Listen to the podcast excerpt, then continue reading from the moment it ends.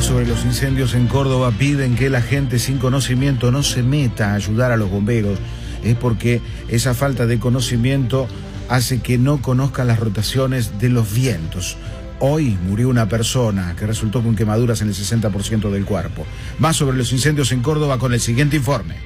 Hace minutos se conoció la triste noticia sobre el fallecimiento de Cristóbal Varela Salas, de 35 años, vecino de la localidad de San Esteban, que en el día de ayer sufrió quemaduras de consideración al intentar apagar el incendio que se estaba desarrollando en la zona del Potrerillo en la cumbre. Así lo confirmó el director general de Defensa Civil de la provincia de Córdoba, Diego Concha. Nuestro más profundo pesar por el fallecimiento de este joven de 35 años que intentó trabajar en un frente de fuego acá en la zona de Potrerillo, en la zona del río Pinto.